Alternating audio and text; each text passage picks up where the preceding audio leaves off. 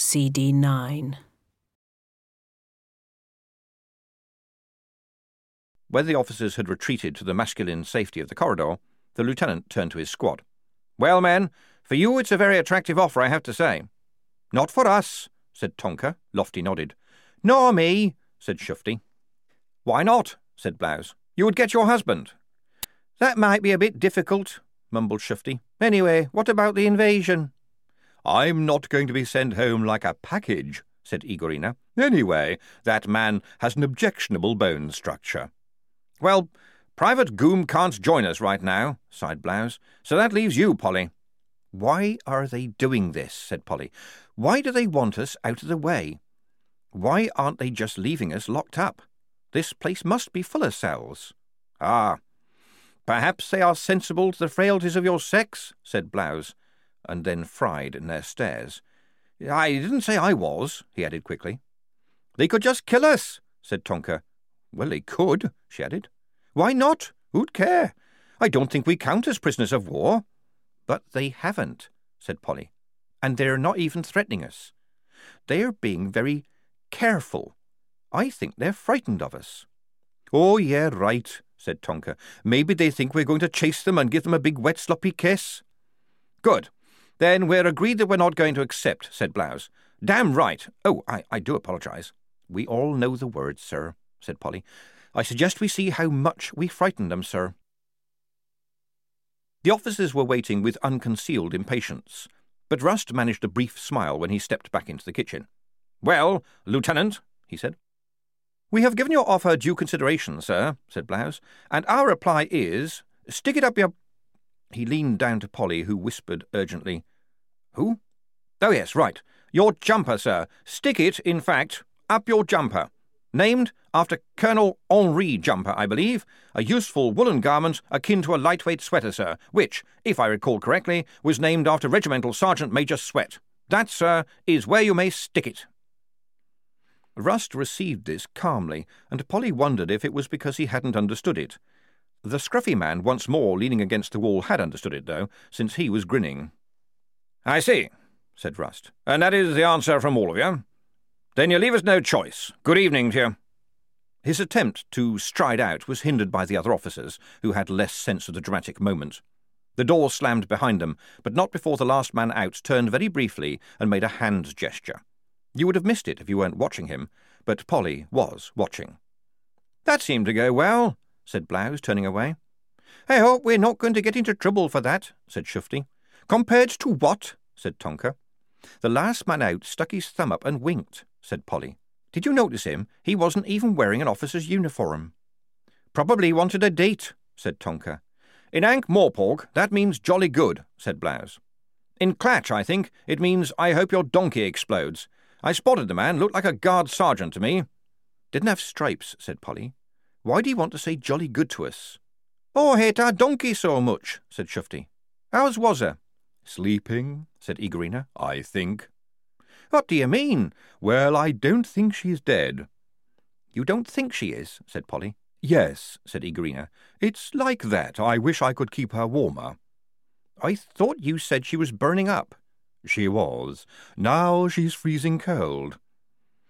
Lieutenant Blouse strode over to the door, grabbed its handle, and, to the surprise of all, pulled it open. Four swords were levelled at him. We have a sick man here, he snapped to the astonished guards. We need blankets and firewood. Get them now. He slammed the door. It might work, he said. That door doesn't have a lock, said Tonker. Useful fact, Polly. Polly sighed. Right now, I just want something to eat. This is a kitchen, after all. There could be food here.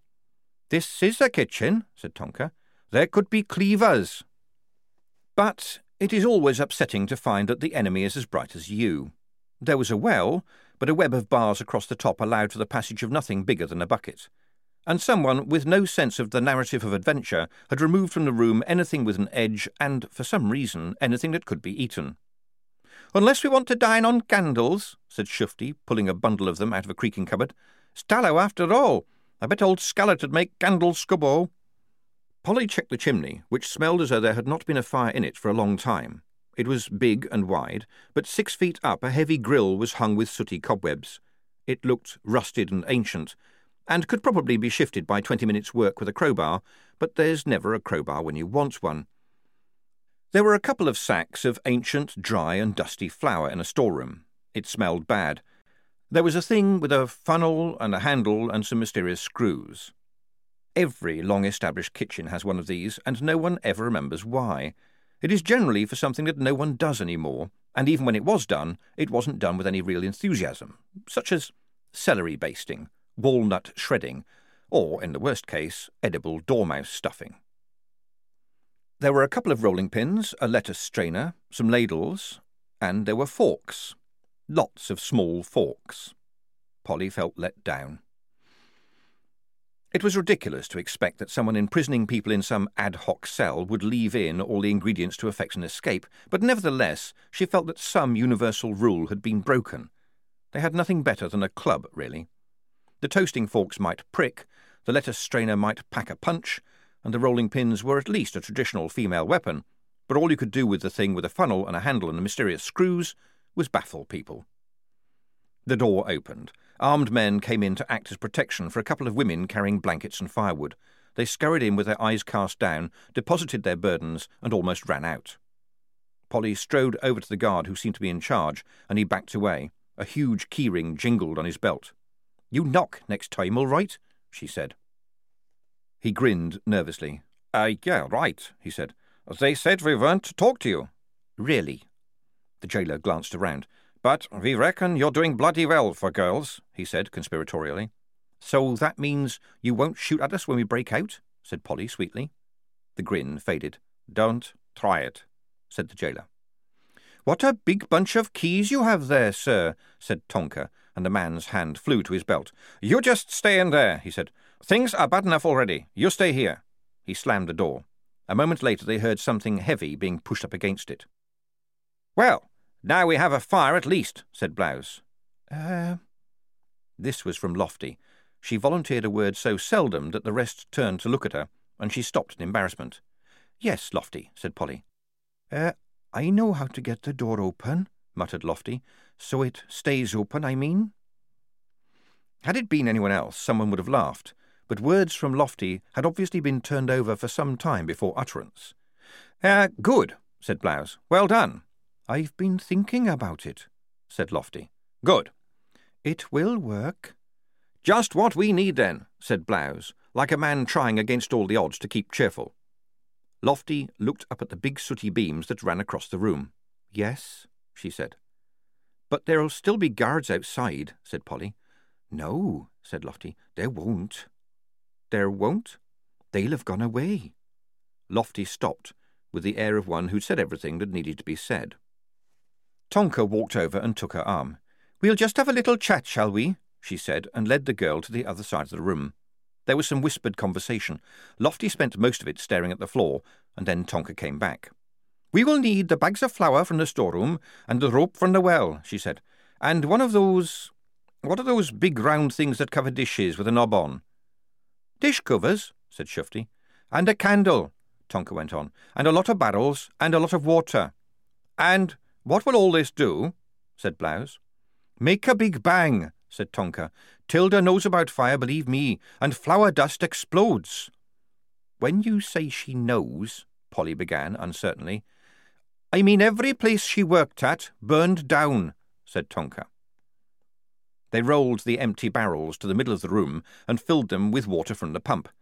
Under Lofty's monosyllabic direction, using the rope from the well, they hauled three leaking, dusty flour sacks up as high as possible, so that they twisted gently over the space between the barrels and the door. Ah, said Polly, standing back. I think I understand. A flour mill on the other side of town blew up two years ago. Yes, said Tonker. That was Tilda. What? They'd been beating her, and worse. And the thing about Tilda is, she just watches and thinks, and somewhere in there it all comes together. Then it goes bang. But two people died. The man and his wife, yes, but I heard that other girls sent there never came back at all. Shall I tell you that Tilda was pregnant when they brought her back to the grey house after the fire? She had it, and they took it away, and we don't know what happened to it. And then she got beaten again because she was an abomination unto Nuggan. Does that make you feel better? said Tonker, tying the rope to a table leg. There's just us, Polly. Just her and me. No inheritance, no nice home to go back to, no relatives that we know of. The grey house breaks us all somehow. Wazzer talks to the Duchess. I don't have middle gears, and Tilda frightens me when she gets her hands on a box of matches. You should see her face then, though. It lights up. Of course, Tonker smiled in her dangerous way. So do other things. Better get everyone into the storeroom while we light the candle. Shouldn't Tilda do that? She will, but we'll have to be ready to drag her away, otherwise she'll stay and watch. This had started like a game. She hadn't thought of it like a game, but it was a game called Let Polly Keep the Duchess. And now it didn't matter. She'd made all kinds of plans, but she was beyond plans now. They'd done bloody well for girls. A last barrel of water had been placed, after some discussion, in front of the storeroom door. Polly looked over the top at Blouse and the rest of the squad. OK, everybody, we're uh, about to do it, she said. Are we sure about this, Tonker? Yup. And we won't get hurt? Tonker sighed. The dusty flower will explode, that's simple. The blast coming this way will hit the barrels full of water, which will probably last just long enough to see it rebound. The worst that should happen to us is that we get wet. That's what Tilda thinks. Would you argue? And in the other direction there's only the door. How does she work this out? She doesn't. She just sees how it should go. Tonker handed Blouse the end of a rope. This goes over the beam and down to the dish lid. Can you hold it, Lieutenant? But don't pull it until we say. And I really mean that. Come on, Polly. In the space between the barrels and the door, Lofty was lighting a candle. She did it slowly, as if it was a sacrament or some ancient ceremony, every part of which held enormous and complex meaning. She lit a match and held it carefully until the flame caught.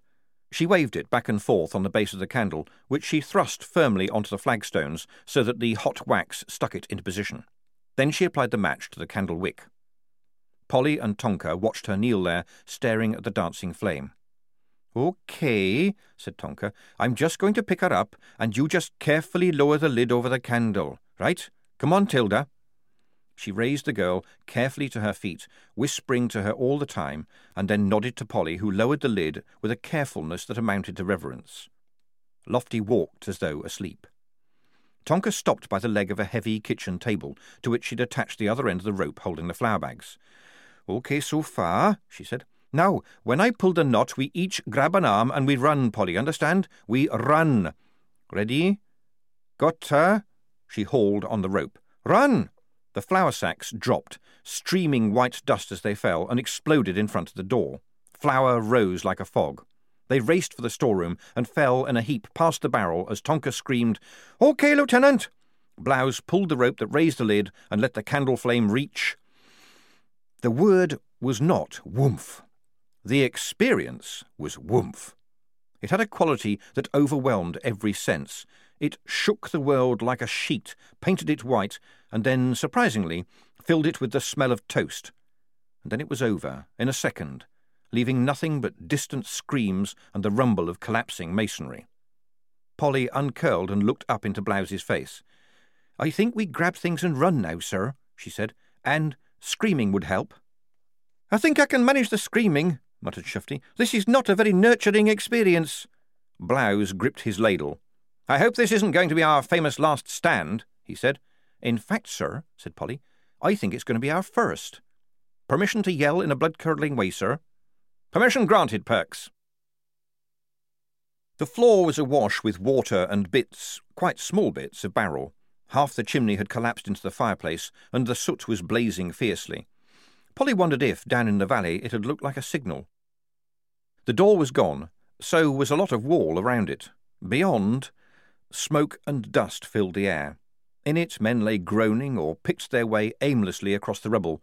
When the squad arrived, they did not simply fail to put up a fight, they failed to understand. Or hear. The women lowered their weapons. Polly spotted the sergeant, who was sitting and hitting the side of his head with the flat of his hand. Give me the keys, she demanded. He tried to focus. What? The keys? I'll have a brown one, please. Are you okay? What? Polly reached down and snatched the keyring from the unresisting man's belt, fighting down an instinct to apologize. She threw them to Blouse. Will you do the honours, sir? I think we'll be having a lot of visitors really soon. She turned to the squad. The rest of you, get their weapons off them. Some of these men are badly hurt, Polly, said Igorina, kneeling down. There's one here with multiple. Multiple what? said Polly, watching the steps. Just multiple. Multiple everything. But I know I can save his arm, because I've just found it over there. I think he must have been holding his sword and. Just do what you can, okay? said Polly. Hey, they're enemies, said Tonker, picking up a sword. This is an Igor thing, said Igorina, taking off her pack. I'm sorry, you wouldn't understand. I'm beginning not to. Tonker joined Polly and her watch on the stairs. Around them, men groaned and stone creaked. I wonder how much damage we did. There's a lot of dust up there. There'll be a lot of people here soon, said Polly more calmly than she felt. Because this is going to be it, she thought. This time there's going to be no turkey to save us. This is where I find out if I'm the meat or the metal. She could hear Blouse unlocking doors and the shouts from those within. Lieutenant Blouse, 10th Infantry, he was saying. This is a rescue, broadly speaking. Sorry about the mess. Probably his inner Daphne had added that last bit, Polly thought. And then the corridor was full of released men, and someone said, What are these women doing here, for God's sake? Give me that sword, girl. And right now she wasn't inclined to argue. Men take over. It is probably because of socks. The squad retired to the kitchen, where Igorina was at work. She worked fast, efficiently, and, on the whole, with very little blood. Her large pack was open beside her. The jars inside were blue, green, and red. Some of them smoked when she opened them or gave off strange lights. Igorina's fingers moved in a blur. It was fascinating to watch her work. At least, it was if you hadn't just eaten. Squad, this is Major Erich von Moldwitz. He's asked to meet you. They turned at the sound of Blouse's voice. He'd brought a newcomer. The Major was young, but much heavier built than the Lieutenant. He had a scar across his face. Stand easy, lads, he said. Blouse here's been telling me what cracking work you've been doing. Well done. Dressing up as women, eh? Lucky you won't find out. Yes, sir, said Polly. From outside there came the sound of cries and fighting. Didn't bring your uniforms with you, said the Major. Could have been tricky if they were frowned on us, said Polly, staring at Blouse. Could have been tricky anyway, eh? If you were searched, said the Major, winking. Yes, sir, said Polly obediently. Lieutenant Blouse told you all about us, did he, sir? Just behind the Major, Blouse was making a universal gesture. It consisted of both hands held palms up and outwards and waggled furiously with all fingers extended. Ha, yes. Still some clothesman knocking shop, eh? Young lads like you shouldn't have gone in a place like that, eh? Those places are an abomination if they're run right, said the Major, wagging a finger theatrically. Anyway, we're doing well. Hardly any guards this deep in the keep, you see. The whole place was built on the basis that the enemy would be on the outside. I say, what's that man doing to that man on the slab? Patching him up, sir, said Igorina, throwing his arm back on. He's an enemy, ain't he? Code of the Igors, sir, said Igorina reproachfully. A spare hand where needed, sir. The Major sniffed. Oh, well, can't argue with you fellows, eh? But when you're finished, we've got plenty of chaps out there who could do with your help. Certainly, sir, said Igorina. Any news of my brother, sir? Said Polly. Paul Perks? Yes. Blouse here mentioned him, Perks, but there's men locked up everywhere, and it's a little tricky right now, eh? said the Major briskly. As the rest of you, we'll get you into a pair of pants as soon as possible, and you can join in the fun, eh? The fun, said Tonker in a hollow voice. The fun being, said Polly, We've got as far as the fourth floor already, said von Moldwitz. We might not have the whole keep back, but we hold the outer courtyards and some of the towers. By morning we'll control who comes in and who goes out. We're back in the war. They won't invade now. Most of their top brass are in the inner keep. Back in the war, murmured Polly. And we will win, said the Major. Oh, sugar, said Shufti. Something was going to give, Polly knew, Tonker had that look she got before she exploded, and even Shufti was fidgeting. It would only be a matter of time before Lofty found her box of matches, which Polly had hidden in a cupboard. Igorina packed up a bag and smiled brightly at the Major. Ready to go, sir, she said. At least remove the wig, eh? It's my own hair, sir, said Igorina. Looks a bit sissy, then, said the Major. It would be better if... I am, in fact, female, sir, said Igorina, dropping most of the lisp. Trust me, I'm an Igor. We know about this sort of thing, and my needlework is second to none. A woman? said the Major. Polly sighed. We all are, sir, really women, not just dressed up as women. And right now, I don't want to put any pants on because then I'd be a woman dressed up as a man, dressed up as a woman, dressed up as a man, and then I'd be so confused I won't know how to swear. And I want to swear right now, sir, very much. The Major turned stiffly to Blouse. Did you know about this, Lieutenant? he barked. Well, uh, yes, sir, eventually, but even so, sir, I would. This cell was an old guardroom. It was damp and had two creaking bunks. On the whole, said Tonker, I think it was better when we were locked up by the enemy. There's a grill in the ceiling, said Shufti. Not big enough to climb through, said Polly. No, but we can hang ourselves before they do. I'm told it's a very painful way to die, said Polly. Who by? said Tonker. Occasionally the sounds of battle filtered through the narrow window. Mostly it was yells. Often it was screams. Fun was being had. Igorina sat staring at her hands. What's wrong with these? she said. Didn't I do a good job on that arm? But no, they're afraid I might touch their privates. Perhaps you could have promised to operate only on officers, said Tonker. No one laughed and probably no one would have bothered to run for it if the door had swung open. It was a proud and noble thing to escape from the enemy, but if you were escaping from your own side, where would you escape to? On one of the bunks, Wazzer slept like a hibernating bear. You had to watch her for some time to see her breathe. What can they do to us? said Shufti nervously. You know, really do to us. We were wearing men's clothes, said Polly. But that's only a beating, Oh, they'll find some other stuff, believe you me, said Tonker. Besides, who knows what here? But we got them out of prison, our side. Polly sighed. That's why, Shufti. No one wants to know that a bunch of girls dressed up as soldiers and broke into a big fort and let out half an army. Everyone knows females can't do that. Neither side wants us here, understand? On a battlefield like this, who'll worry about a few more bodies? said Tonker. Don't say that. Lieutenant Blouse spoke up for us, said Shufti. What, Daphne? said Tonker. Ha! Just another body. They probably locked him up somewhere, just like us. There was a distant cheering which went on for some time. Sounds like they've got the building, said Polly. Hooray for us, said Tonker, and spat. After a while, a small hatch was opened in the door, and a silent man handed through a big can of scubbo and a tray of horse bread. It wasn't bad scubbo, or at least not bad scubbo by the standards of bad scubbo. There was some discussion about whether being fed meant you weren't going to be executed, until someone pointed out the tradition of the last hearty meal. Igorina gave it as her professional opinion that the stew was not only hearty, but lungy and livery too. But at least it was hot.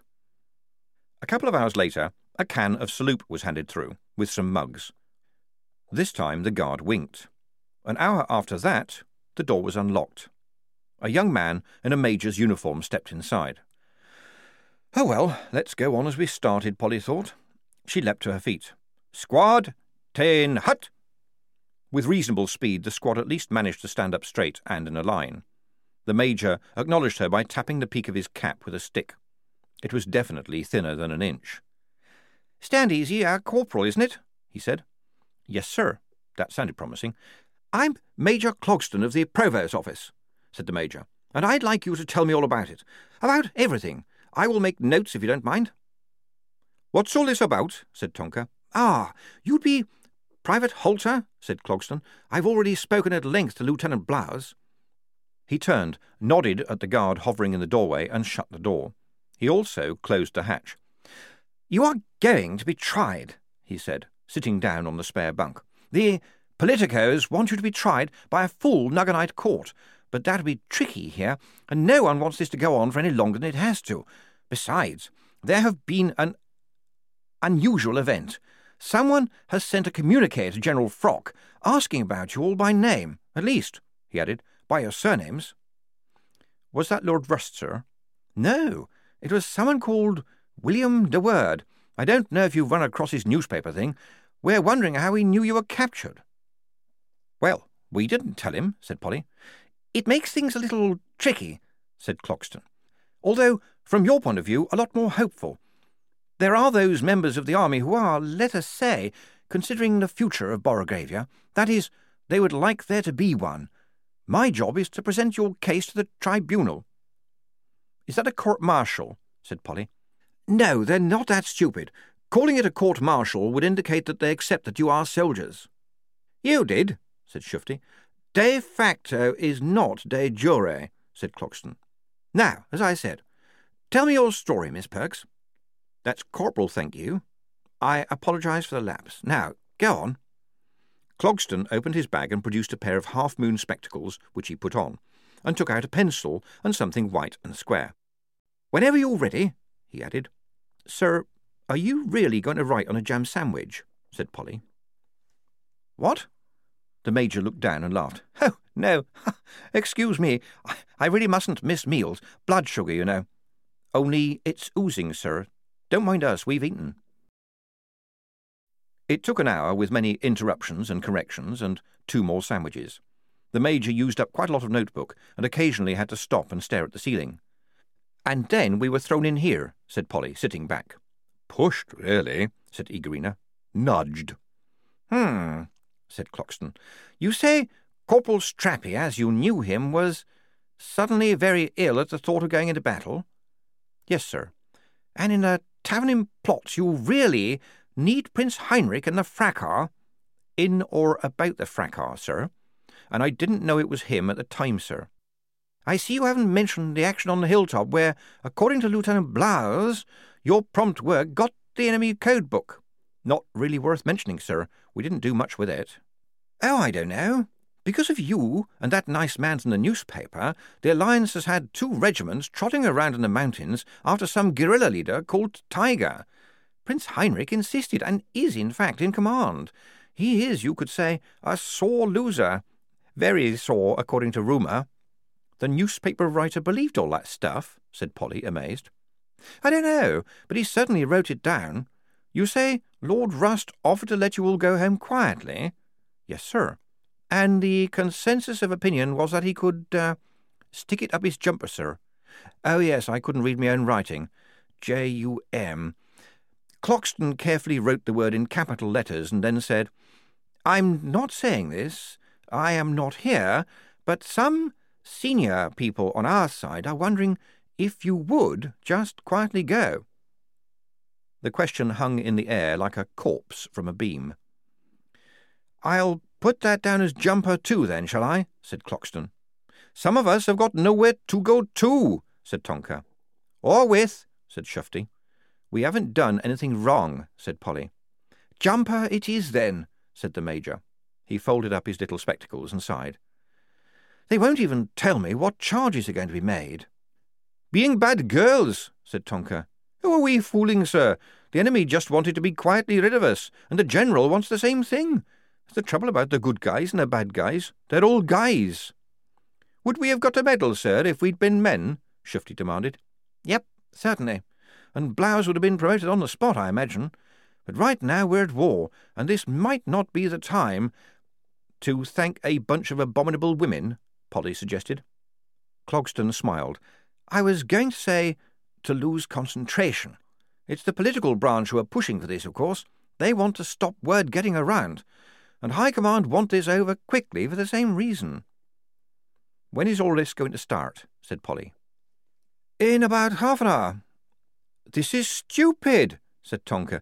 They're in the middle of a war, and they're going to take the time to hold a trial for a few women who haven't even done anything wrong. The General has insisted, said Clogston. He wants this cleared out of the way. And what authority has this meeting got? said Polly coldly. Thousands of men under arms, said Clogston. Sorry. The trouble is, when you say to a general, you and whose army, he just has to point out of the window. But I intend to prove that the meeting should be a court-martial. You all kissed the Duchess? You took the shilling? I say that makes it military business. And that's good, is it?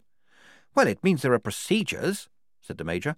The last abomination from Nuggan was against jigsaw puzzles. They break the world into pieces, he says. That's making people think at last. The army may be crazy, but at least it's crazy by numbers. It's reliably insane. Uh, your sleeping friend, will you leave her here? No, said the squad as one woman. She needs my constant attention, said Igorina. If we leave her, she might have a sudden attack of vanishing without trace, said Tonker. We stick together, said Polly. We don't leave a man behind. The room chosen for the tribunal was a ballroom. More than half the keep had been taken back, Polly learned, but the distribution of ground was erratic. The Alliance still held the central buildings and the armory, but was entirely surrounded by Borogravian forces. The current prize to fight for was the main gate complex, which hadn't been built to withstand attack from the inside. What was happening out there now was a brawl, a midnight bar fight, but on a huge scale. And, since there were various war engines atop the towers, now occupied by either side, the keep was shooting at itself, in the finest traditions of the circular firing squad. The floor in here smelled of polish and chalk. Tables had been pushed together to make a rough semicircle. There must have been more than thirty officers, Polly thought. Then she saw the other tables behind the semicircle, and the maps and the people scurrying in and out, and realized that this was not just about them. This was a war room. The squad were marched in and stood at attention. Igorina had browbeaten a couple of guards to carry Wazzer on a stretcher. That circle of stitches under her eye was worth more than a colonel's pips. No soldier wanted to be on the wrong side of the Igors. They waited. Occasionally an officer would glance at them and go back to looking at a map or talking. Then Polly saw some whispering going on, heads turned again, and there was a drift toward the semicircle of seats. There was a definite sense that here was a tiresome chore that regrettably had to be done. General Froc did not look directly at the squad until he had taken his seat in the centre of the group and adjusted his papers neatly. Even then, his eye passed over them quickly, as if it was afraid to stop. Polly had never seen him before. He was a handsome man and still had a fine head of white hair. A scar down one side of his face had just missed an eye and showed up against the wrinkles. Things are moving well, he said to the room in general. We have just heard that a flying column, led by the remnant of Tenth, are closing on the keep and attacking the main gates from outside. Someone must have seen what is happening. The army is on the move. There was a certain amount of refined cheering at this, none of it from the squad. The general glanced at them again. Is this all of them, Clogston? he said. The major, who at least had a small table to himself, stood up and saluted. No, sir, he said. We are uh, awaiting. The doors opened again. Jade was brought in, chained between two much larger trolls. Maladict and Blouse trailed behind her. It seemed that in all the rush and confusion no one had found any pants for Blouse, and Maladict looked slightly blurred. His chains jingled constantly. I object to the chains, sir, said Clogston. The General held a whispered consultation with a few of the other officers. Yes, we do not want undue formality, he said, nodding at the guards. Remove them. You trolls can go. I just want the guards to remain on the door. Now, let us proceed. This really shouldn't take too long. Now then, you people. He settled himself in his chair. This really is very simple. With the exception of Lieutenant Blouse, you will agree to be returned to your homes and placed in the charge of a responsible male. Understood? And no more will be said about this matter. You have shown considerable spirit. There is no doubt about that, but it was misplaced. We are not ungrateful, however.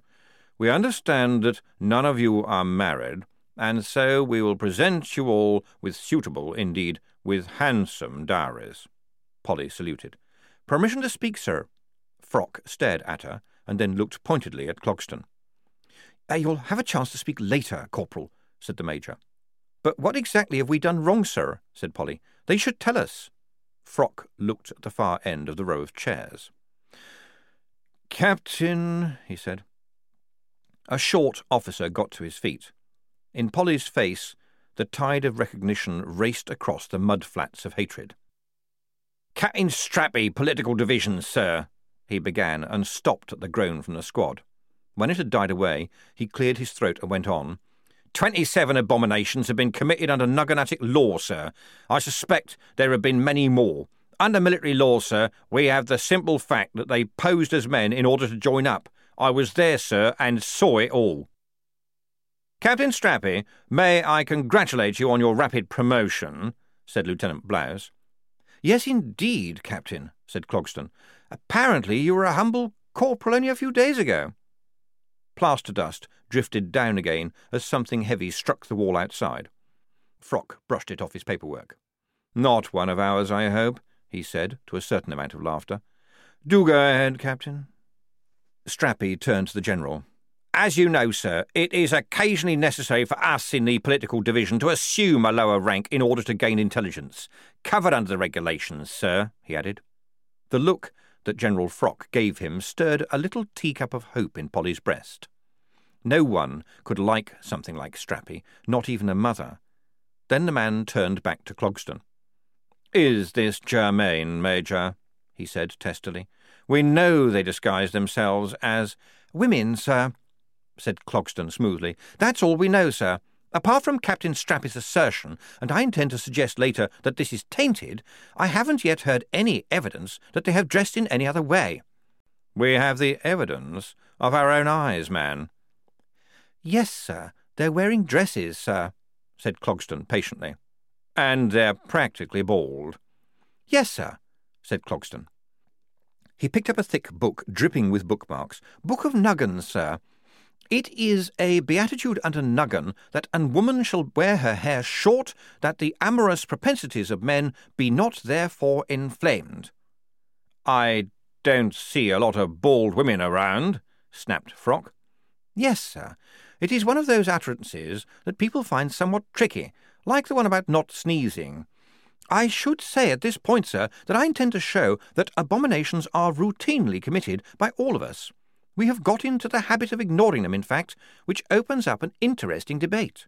In any case, short hair is nugganatically correct. In short, sir, and in short hair, the ladies appear to have been involved in nothing more than a little laundry, a kitchen accident, and the release of your good self from the cells. I saw them, snarled Strappi. They looked like men, and they acted like men. Why were you in the recruiting party, Captain? said Major Clogston. I would not have thought one of those would have been a hotbed of seditious activity. Is that a relevant question, Major? said the General. I don't know, sir, said Clogston. That's why I asked. I don't think we would wish it to be said that these ladies had not been given a fair hearing. Said by whom? Said Froc. My officers can be relied upon to be discreet. Said by the ladies themselves, sir. Then we must require that they do not speak to anyone. Oh, I say, said Blouse. And how will you enforce this, sir? said Clogston, against these women who, we have agreed, stole you out of the jaws of the enemy? There was some muttering among the officers. Major Clogston, did you have lunch? said the General. No, sir. Colonel Vester said you become a little erratic when you miss meals. No, sir. I become tetchy, sir. But I think a little tetchiness is called for right now. I put a question to Captain Strappi, sir. Very well. Captain, perhaps you will tell us why you were with that recruiting party, said the General wearily. I was investigating a soldier, sir, said Strappi reluctantly. A non-commissioned officer. Our attention had been drawn to irregularities in his files, sir, and where there are irregularities we generally find sedition. I hesitate to talk about this, sir, because this sergeant has been of some service to yourself. said the General loudly. This is not a matter of discussion here, I think. It was just that, according to the files, several officers had helped, Strappi went on. Hmm, not matter for this court, Captain. Are we agreed, gentlemen? Yes, sir. It was just that the Major asked me, and I. Strappi began, bewildered. Captain, I suggest you learn what a means, roared Froc. So what were you looking for when you rummaged through our stuff? said Polly, as Strappi shrank. My, my, my, my coffee, said Maladict. You used to stole my coffee. And you ran away when you were told that you were going into combat, you little dog's pizzle, said Tonker. Polly said you pissed your drawers. General Froc slammed his fist on the table, but Polly noticed that one or two officers were trying to conceal a smile. These are not matters for this inquiry, he said. Although, sir, one or two of them seem to be subject for investigation later on, said a colonel further along the table, the personal belongings of enlisted men may only be searched in their presence, General. This may seem a trivial point, but men have mutinied over it in the past.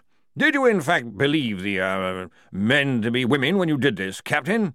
Oh, say yes, please say yes, Polly thought as Strappi hesitated.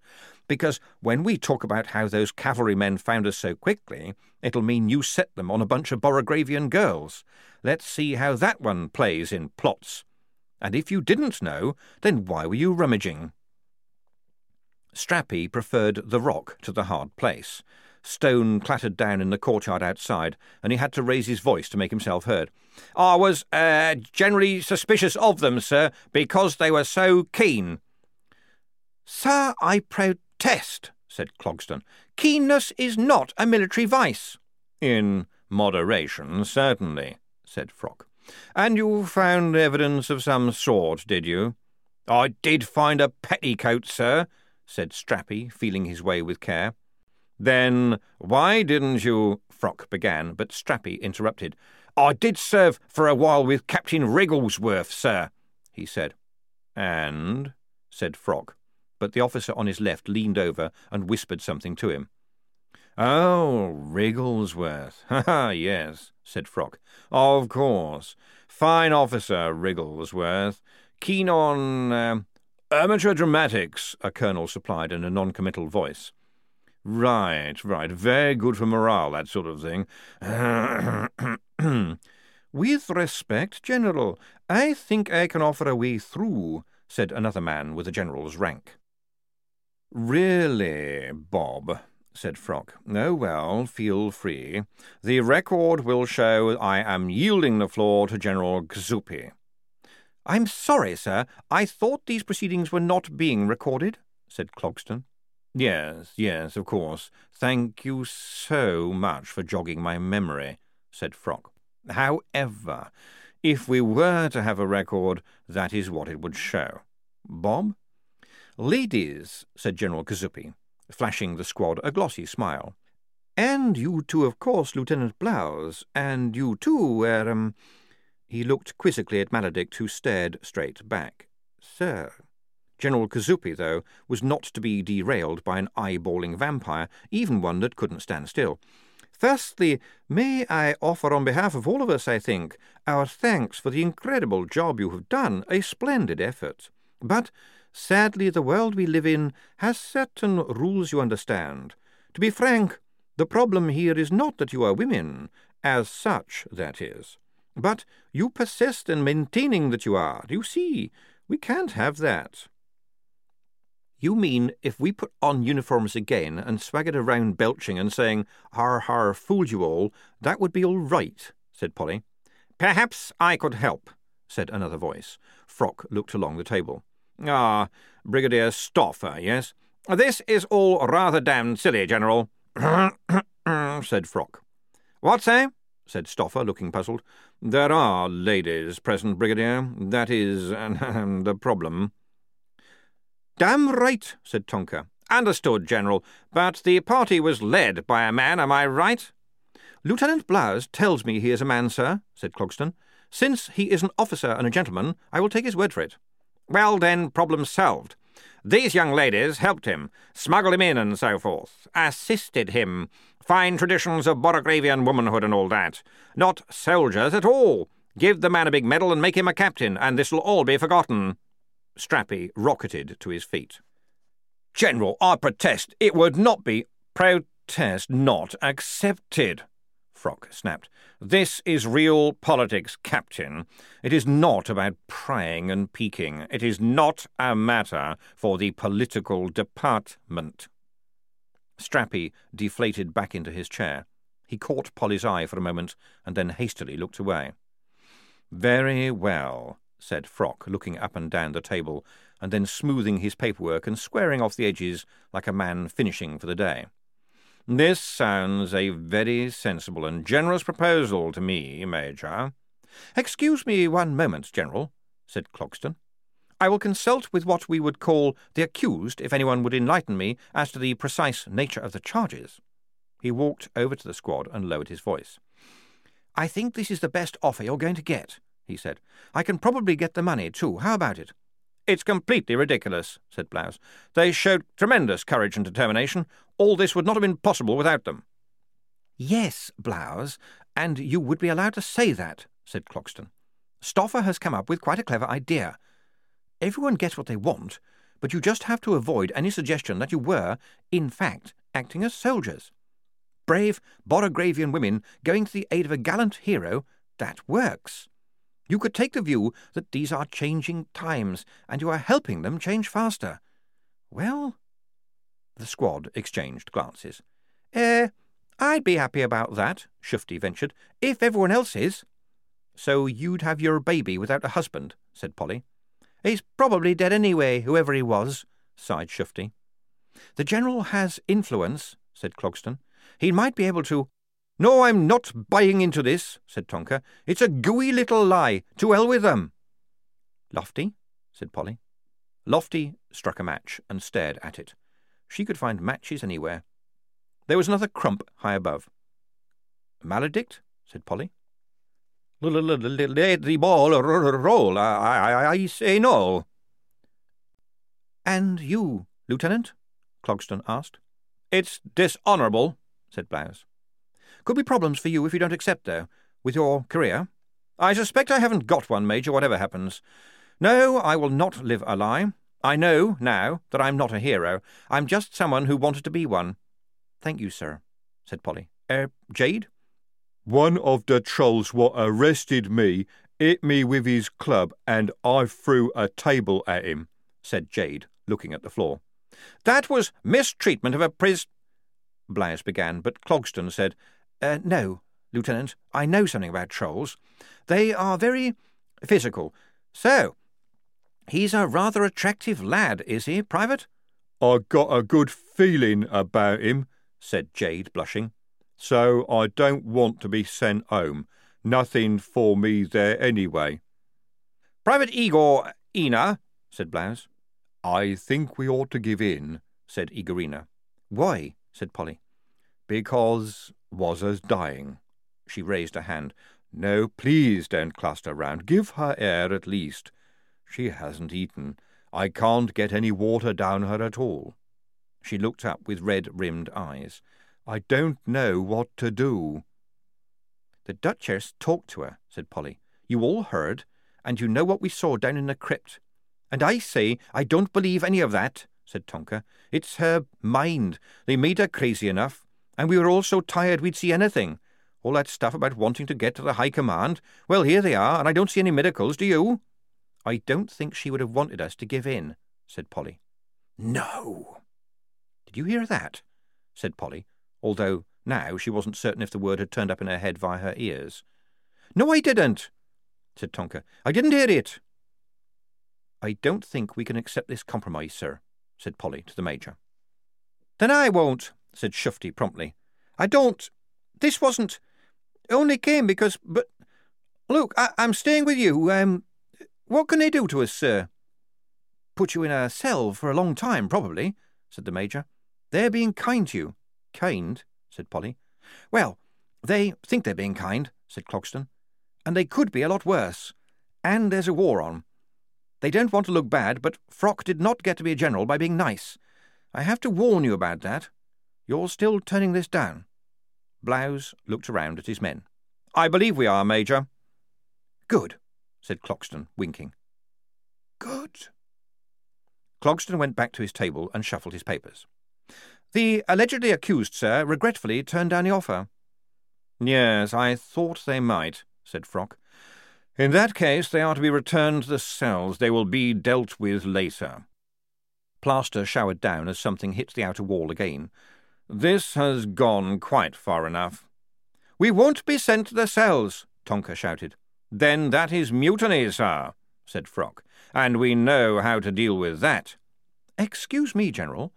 Does that then mean the tribunal does agree that these ladies are soldiers? said Clogston. General Froc glared at him. Don't you try to tie me up with procedural nonsense, Major. It's hardly nonsense, sir, if the very basis. Duck!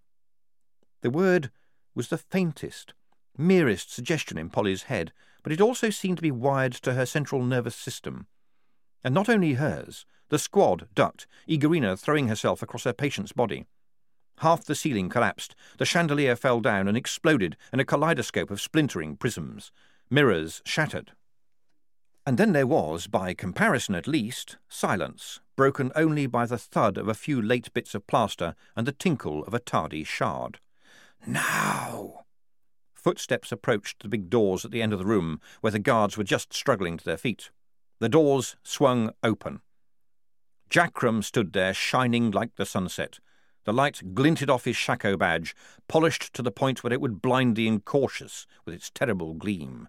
His face was red, but his jacket was redder, and his sergeant's sash was the pure quill of redness, its very essence, the red of dying stars and dying soldiers. Blood dripped off the cutlasses thrust into his belt. The guards, still shaking, tried to lower their pikes to bar his way.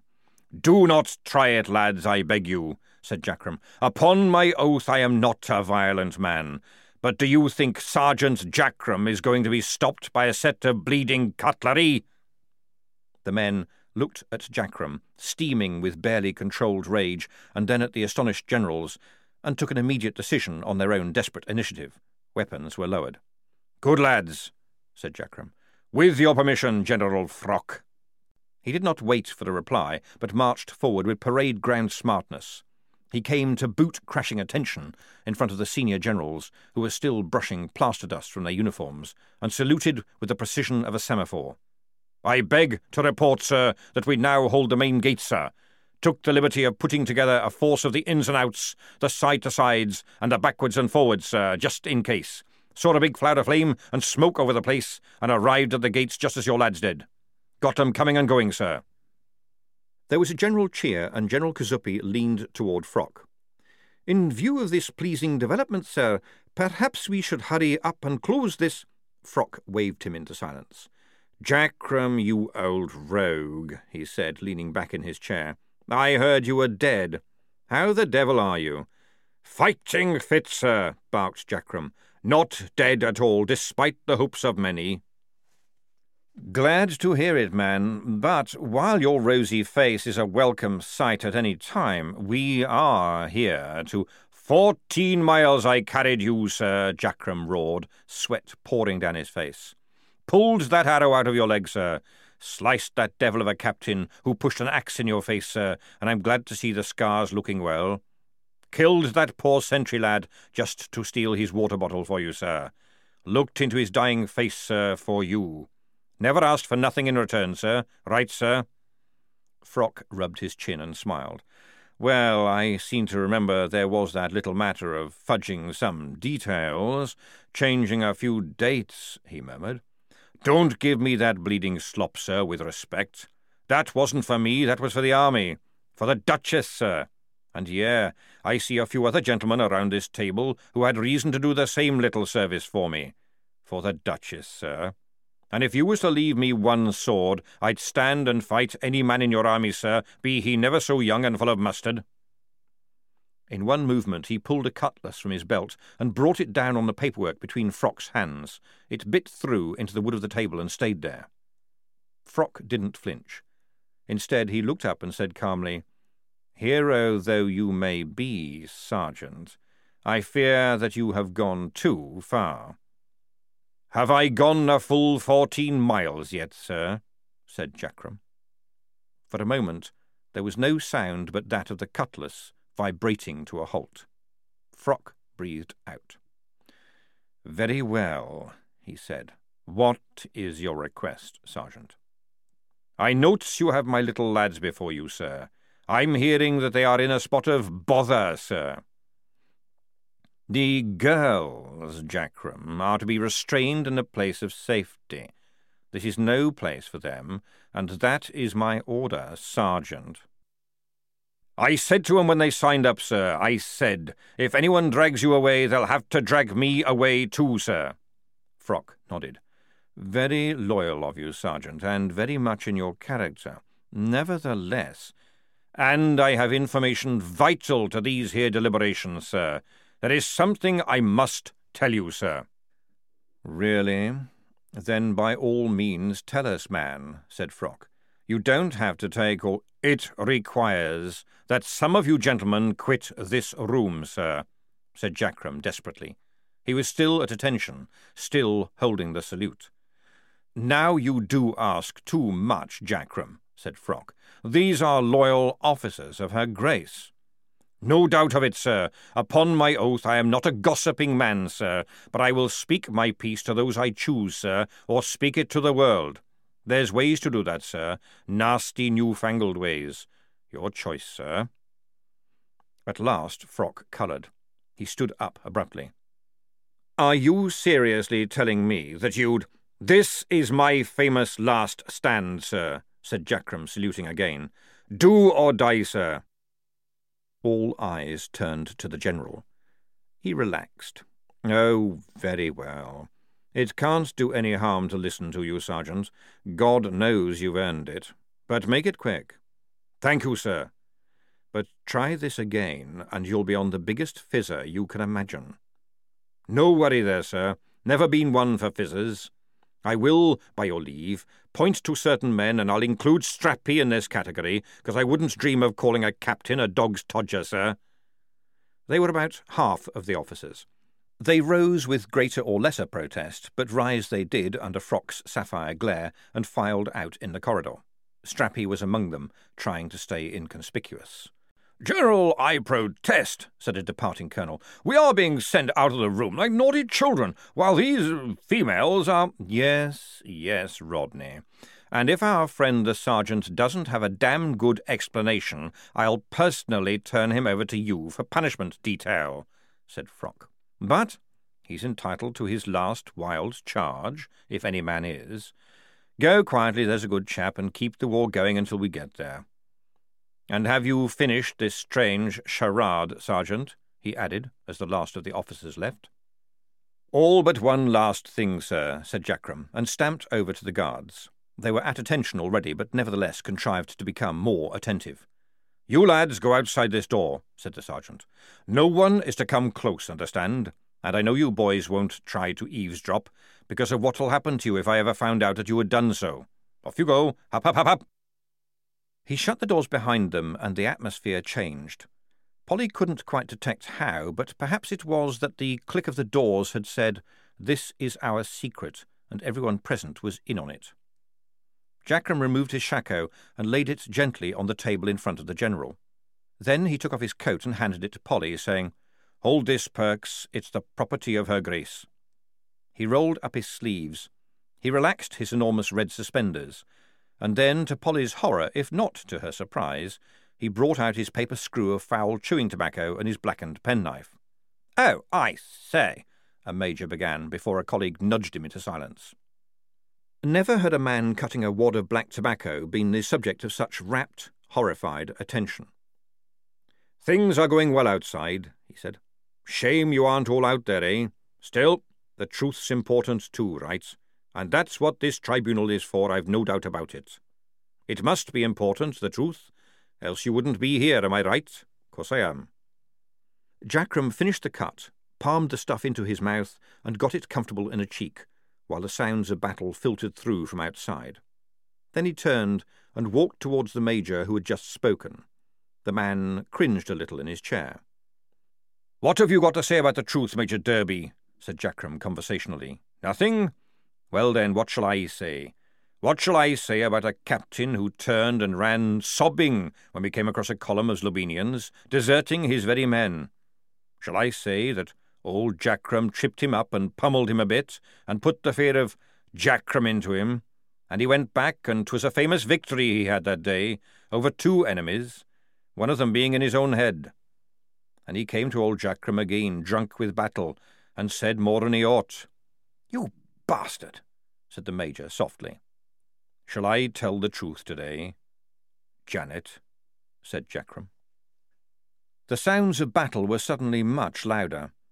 They poured into the room like the water rushes to fill a hole in the ocean floor, but all the sound in the world could not have filled that sudden, tremendous silence. Jackrum strolled on toward another man. Good to see you here, Colonel Cummerbund, he said cheerfully. Of course. You were only Lieutenant Cummerbund when I was under your command. Plucky lad you were when you led us against that detachment of Coppelies. And then you took a nasty sword wound in the fracas, or just above, and I got you through with rum and cold water, and found that plucky you might be, but lad you weren't. Oh, how you gabbled away in your feverish delirium. Yes, you did. That's the truth, Olga. He stepped around the table and started to stroll along behind the officers.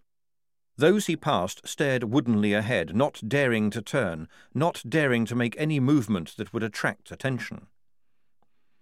You could say I know something about all of yous, he said. Quite a lot about some of you, just enough about most of you. A few of you, well, I could write a book. He paused, just behind Froc, who stiffened. Jackrum, I'm... he began. Jackrum put a hand on each of Froc's shoulders. Fourteen miles, sir. Two nights, 'cause we lay up by day, the patrols were that thick. Cut about pretty dreadful you were, but you got better nursing from me than any sawbones, I'll bet. He leaned forward until his mouth was level with the General's ear, and continued in a stage whisper, What is there left about you that I don't know? So, are you really looking for the truth, Mildred? The room was a museum of waxworks. Jackrum spat on the floor. You cannot prove anything, Sergeant, said Froc eventually, with the calm of an ice field.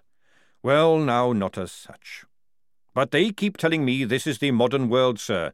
I don't need proof exactly. I know a man who'd love such a tale to tell, and it'd be in Ankh-Morpork in a couple of hours. If you leave this room alive, said a voice. Jackrum smiled his evilest smile and bore down on the source of the threat like an avalanche. Ah, I thought one of yous would try that, Chloe, but I note you never made it beyond Major, and no wonder, since you always try to bluff with no bleeding cards in your hand. Nice try, though. But first, I could take you to the bleeding cleaners before those guards were back in here, upon my oath. And second, you don't know what I've writ down, and who else knows? I trained all you girls at one time or another, and some of the cunning you got, some of the mustard, some of the sense, well, you got it from me, didn't you? So don't any of you go thinking you can be artful about this, because when it comes to cunning, I am Mr. Fox. Sergeant, Sergeant, Sergeant, said Froc wearily, what is it you want? Jackrum completed his circuit of the table and finished in front of it, once again like a man before his judges. Well, blow me down, he said quietly, looking along the row of faces. You didn't know, did you? You didn't know.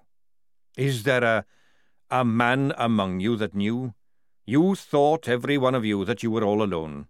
All alone, you poor devils. And look at you. More than a third of the country's high command. You made it on your own ladies. What could you have done if you'd acted to... He stopped and took a step towards Froc, who looked down at her cloven paperwork. How many did you spot, Mildred? That will be General, Sergeant. I'm still a General, Sergeant. Or Sir will do. And your answer is one or two. One or two. And you promoted them, did you, as if they was as good as men? Indeed not, Sergeant. What do you take me for? I promoted them if they were better than men. Jackrum opened his arms wide, like a ringmaster introducing a new act. Then what about the lads I brought with me, sir? As cracking a bunch of lads as I've ever seen. He cast a bloodshot eye around the table. And I'm good at weighing up a lad, as you all know. They'd be a credit to your army, sir. Froc looked at his colleagues on either side. An unspoken question harvested unsaid answers. Yes, well, she said. All seems clear to us in the light of new developments. When beardless lads dress up as gals, there's no doubt that people will get confused. And that's what we've got here, Sergeant. Mere confusion. Mistaken identities. much ado, in fact, about nothing. Clearly they are boys, and may return home right now with an honourable discharge. Jackrum chuckled and stuck out a palm, flexing the fingers upwards like a man bargaining. Once again there was the communion of spirits. Very well, they can, if they wish, continue in the army, said Froc. With discretion, of course. No, sir. Polly stared at Jackrum and then realized the words had in fact come from her own mouth. Froc raised her eyebrows. What is your name again? she said. Corporal Perks, sir, said Polly, saluting. She watched Froc's face settle into an expression of condescending benevolence. If she uses the words my dear, I shall swear, she thought. Well, my dear. Not your dear, sir or madam, said Polly. In the theatre of her mind, the Duchess Inn burned to a cinder, and her old life peeled away black as charcoal, and she was flying ballistic, too fast and too high and unable to stop. I am a soldier, General. I signed up. I kissed the Duchess. I don't think generals call their soldiers my dear, do they? Froc coughed. The smile remained, but had the decency to be a bit more restrained.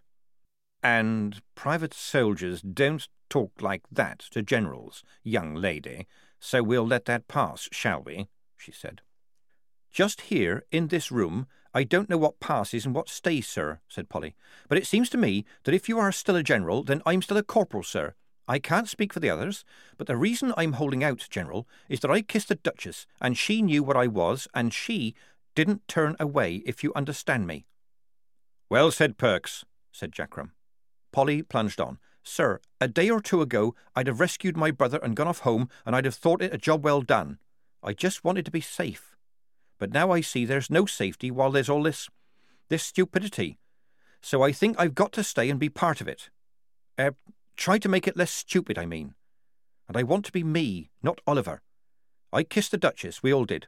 You can't tell us we didn't, and you can't tell us it don't count, because it's between us and her.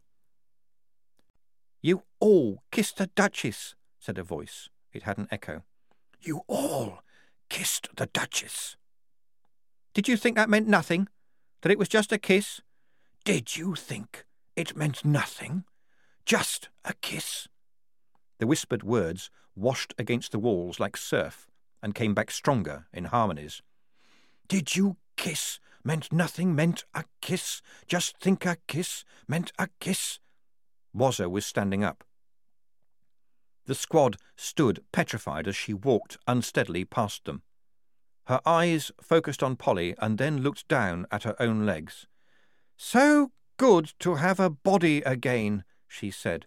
I wonder what all the fuss is about. So good a body the fuss is. I wonder the fuss. Something was in Wazzer's face. Her features were all there, all correct. Her nose was as pointed and as red, her cheekbones as hollow, but there were subtle changes. She held up a hand and flexed her fingers. Ah, she said. So. There was no echo this time, but the voice was stronger and deeper. No one would ever have said that Wazzer's voice had been attractive, but this one was. She turned to Jackrum, who dropped onto his fat knees and whipped off his shako. Sergeant Jackrum, I know that you know who I am. You have waded through seas of blood for me. Perhaps we should have done better things with your life, but at least your sins were soldiers' sins, and not the worst of them at that.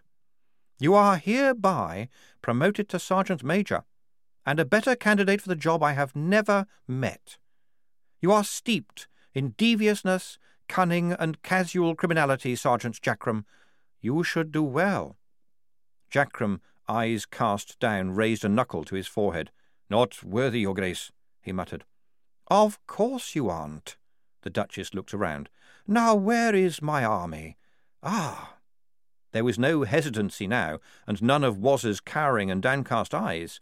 She positioned herself directly in front of Froc, who was staring with her mouth open. General Froc, you must do one final service for me. The General glared. Who the hell are you? You need to ask. As always, Jackrum thinks faster than you. You know me. I am the Duchess Annagovia, But you are. One of the other officers began, but Froc held up a hand again. The voice is familiar, she said in a faraway whisper. Yes, you remember the ball? I remember it too. Forty years ago. You were the youngest captain ever. We danced. Stiffly, in my case. I asked you how long you had been a captain, and you said, Three days, breathed Froc with her eyes shut. And we ate brandy pillows and drank a cocktail that I believe was called Angel's Tears, said Froc. I kept the menu, Your Grace, and the dance card. Yes, said the Duchess, you did. And when old General Scaffer led you away, he said, That'll be something to tell your grandchildren, my boy. But you were so dedicated you never had children. And what a man you became, my boy, my boy, my boy. I see heroes, said the Duchess, staring at the tableau of officers. All of you gave up much, but I demand more, much more. Is there any among you who, for the sake of my memory, will not die in battle? Waz's head turned and looked along the row and smiled. No, I see there is not. And now I demand that you do what the ignorant might feel is the easiest thing. You must refrain from dying in battle. Revenge is not redress.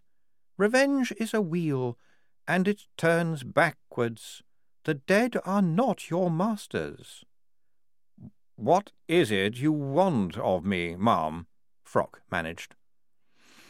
Call in your other officers. Make what truces are necessary for now. This body, this poor child will lead you. I am weak, but I can move small things, thoughts perhaps. I will leave her something, a light in the eye, a tone in the voice. Follow her. You must invade. Certainly, but how? You must invade Borogravia. In the name of sanity, you must go home. The winter is coming. The trusting animals are not fed. Old men die of cold, women mourn, the country corrodes. Fight Nuggan, because he is nothing now, nothing but the poisonous echo of all your ignorance and pettiness and malicious stupidity. Find yourself a worthier God, and let me go. All those prayers, all those entreaties to me, too many hands clasped that could more gainfully answer your prayers by effort and resolve. And what was I? Just a rather stupid woman when I was alive. But you believed I watched over you and listened to you, and so I had to. I had to listen, knowing that there was no help. I wish people would not be so careless about what they believe. Go! Invade the one place you've never conquered. And these women will help. Be proud of them. And lest you think to twist my meaning, lest you doubt, let me, as I leave, return to you this gift. Remember, a kiss, a kiss, a kiss, a kiss, return to you, kiss. Remember. As one woman, uh, as one man, the crowd in the room reached up hesitantly to their left cheek, and Wazzer folded up very gently, collapsing like a sigh. Froc was the first to speak. This is. I think we need to. She faltered into silence. Jackrum got to his feet, brushed the dust off his shako, placed it on his head, and saluted. Permission to speak, sir, he said. Oh, good heavens, Jackrum, said Froc distractedly. At a time like this? Yes, yes. What are your orders, sir? Orders? Froc blinked and looked around. Orders? Orders? Yes, well, I am the commander. I, I can request a. yes, I can request a truce, Sergeant. That's Sergeant Major, sir, said Jackrum. Right you are, sir. I'll organise a runner to go to the Alliance. I suppose a white flag would be. Good as done, sir. Leave it to me, said Jackrum, radiating efficiency. Yes, of course. Uh, before. Uh, before we go any further, ladies and gentlemen, I, uh, some of the things said here, the, the whole issue of women joining as women, obviously. Froc raised her hand to her cheek again in a kind of wonderment. They are welcome. I salute them. But for those of us that went before, perhaps it is not not yet the time, you understand? What? said Polly. Lips sealed, sir, said Jackrum. You can leave it all to me, sir. Captain Blouse's squad, attention! You will obtain uniforms. You can't go around still dressed as washerwomen, oh dear me. We are soldiers, said Polly. Of course you are. Otherwise I wouldn't be shouting at you, you horrible little woman. The world's turned upside down. It's a bit more important than you right now, eh? You've got what you're after, right? Now get hold of a uniform, find yourself a shako, and wipe your face at least. You are taking the official truce to the enemy. Me, Sarge, said Polly. Right. Just as soon as the officers have done the official letter. Jackrum turned. Tonker, Lofty, see what you can find for Perks to wear. Perks, don't be cowed and bull yourself up. The rest of you, hurry up and wait. Sergeant Jack, uh, uh, Sergeant Major, said Blouse. Yes, sir. I'm not a captain, you know. Are you not? said Jackrum, grinning. Well, leave it to Jackrum, sir. We shall see what the day brings, eh? Minor point, sir. I should lose the dress if I were you. End of CD 9